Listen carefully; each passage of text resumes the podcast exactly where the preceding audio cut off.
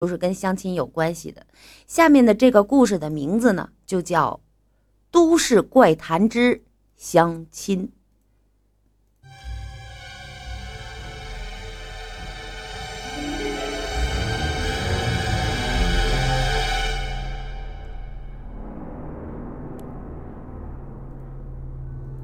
打开新闻，每隔一段时间呢，就能看到新闻报道。类似男女不平衡啊，大量的剩男剩女找不到合适的另一半之类的，这样的问题也使相亲呢又一次成为了广大男女解决问题的重要途径。而据说呀，也有很多枉死的男男女女在孜孜不倦地寻找他们的另一半。邵鹏今年二十七岁。至今单身，但是单身很大的原因是在于他自己好吃懒做，至今也没有一份稳定的工作，只是打打零工，勉强的维持生活和租房。平时最大的爱好就是英雄联盟。邵鹏啊，也很渴望有一女朋友，但是又有多少女生会喜欢他呢？这天。邵鹏又照往常一样从网吧出来，准备去常去的公园逛一逛，活动一下，然后回房间睡觉。不过，邵鹏就发现今天不同于往日，这公园里热闹了不少。原来是公园的一角被改成了相亲角，很多的大爷大妈都带着资料帮他们的儿女相亲。不过，基本看不到年轻的男女一起来。估计工作忙，邵鹏暗中想。不过邵鹏发现热闹当中啊，在最边上又夹着一张资料，前面没有家长，这引起了邵鹏的兴趣。邵鹏也知道，就他这样的，那些家长一旦深入了解他，他也就别想继续和女生深入交流下去。邵鹏走到前面，拿起资料，仔细的端详。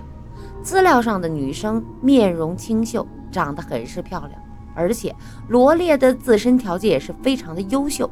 对另一半的要求也只有一个体贴。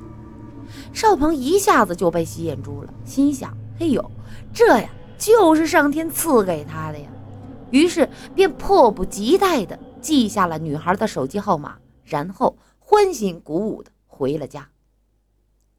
回到家里。邵鹏就迫不及待地打电话给姑娘，不过并没有打通，这咋回事儿？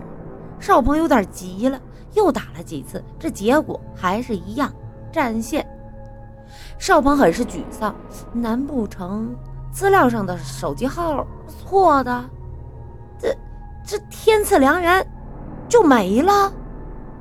这想着想着，邵鹏就睡着了。等他醒过来，已经是晚上的九点五十了。他挠挠头，原来他从下午三点一直睡到现在。看了看手机，才想起来下午的电话没打通。要不再试最后一次吧？邵鹏想着，便又一次把电话打了过去。这次通了。没响几声，电话那一边就传来了一个甜美的女声：“喂，你好呀，哪位啊？”这邵鹏一听，激动万分的，瞬间就语无伦次了。“呃，你你你你好，我我在相亲角看看到你手机的。”“哦，原来这样啊！”女孩咯咯的笑声让邵鹏啊顿时就酥软了。就这样，邵鹏开始了第一次聊天。这次聊天十分的开心，一下子就聊到了凌晨。自此之后，邵鹏每天都要与这位没见过面的女孩聊天，仿佛着了迷一样。女孩听到邵鹏说完，突然沉默了。邵鹏心里咯噔一下。结果这时女孩说话：“你确定要见面吗？”我觉得我们的感情还不够深，不要这么唐突见面，万一你后悔了怎么办？邵鹏赶忙就说：“哦，不不不不，这怎么可能呢？你长得那么漂亮，我们聊得又这么好，我怎么能后悔呢？那好吧，我们明天晚上见吧，就在公园。好，好，好，好，好。邵鹏满口答应着，开心的挂断了电话。第二天晚上，邵鹏和女孩准时见了面。女孩一身白裙，而且比照片上还要漂亮许多。邵鹏此时已经达到了幸福的顶点，看来二十七年的单身生活就要结束了。没想到女孩见到他，居然一把攥住了邵鹏的手，轻声问：“做我男朋友好吗？”“当然好了。”这邵鹏满脸笑意，频频点头。“你，你会永远陪着我吗？就算……”我变丑、变老，你也不后悔吗？这，这肯定的呀！我这辈子非你不娶。邵鹏此时早就冲昏了头脑，已经想入非非了，全然丧失了理智。女孩也痴痴的笑了起来，但是邵鹏却发现，这女孩笑着笑着，脸。慢慢的扭曲变形，突然她多出了很多的皱纹，牙齿也腐黑、腐化变黑，眼窝深陷。这、这、怎、怎、怎、怎么了？这、这、这、怎？邵鹏吓坏了，想挣脱女孩，但女孩此时仿佛力大无穷，死死的拽住邵鹏，不让他离开。你为什么要跑呢？女孩问道。不不不不不，你你不是人，你你放开我！可是不管怎么挣扎，邵鹏也无法甩开女孩的手。你说过，你说过要陪我一辈子的，现在又要跑，为什么？为什么？为什么？都骗我！你们都骗我！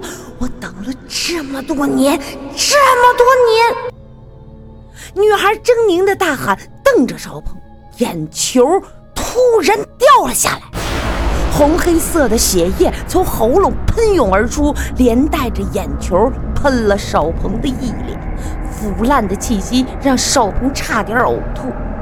不不不要！救命！救救邵鹏大声的叫喊，可是仿佛根本就没人听到他的叫声。你说过要陪我一辈子的，你说过的。邵鹏突然感到了钻心的剧痛，女孩长出尖锐的指甲，直直的插入了他的心脏。邵鹏已经来不及大叫。因为他已经近乎失去意识，静寂的公园只能听到咔嚓、咔嚓撕扯的声音和骨头碎裂的声音。女孩满意的摸着自己鼓胀如气球的肚子，痴痴的笑了起来。我等了这么多年，我们终于。能一辈子在一起了。第二天，人们在公园的河里发现了一具严重腐烂的尸体。令警察惊讶的是，尸体内还有没有完全消化的人的尸体。几年前，这个女孩和她的男朋友一起失踪了，结果今天。发现了他的尸体，公园里的老人都说，她肚子里的是她吃掉的男朋友，肯定两个人发生了矛盾，才会出现这样的惨。